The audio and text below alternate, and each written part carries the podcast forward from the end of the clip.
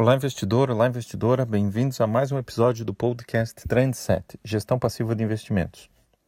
No episódio de hoje, eu gostaria de comentar com vocês qual foi a rentabilidade da minha carteira passiva que eu tenho na Nova Zelândia, com uma abordagem global.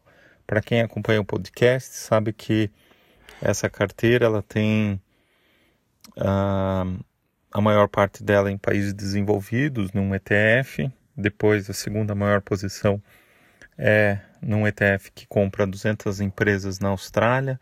A terceira maior posição é um ETF que compra 50 empresas na Nova Zelândia e o quarto e a última posição, em torno de uns 15%, é um ETF que compra é, ações de países é, emergentes.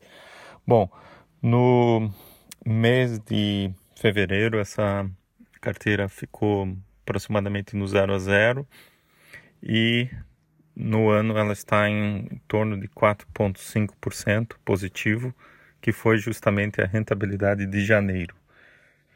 Bom, é, como eu estou comprando cada vez mais ativos nesta carteira, é interessante esse zero a zero, porque eu estou comprando as mesmas coisas que eu comprava no passado pelo mesmo preço.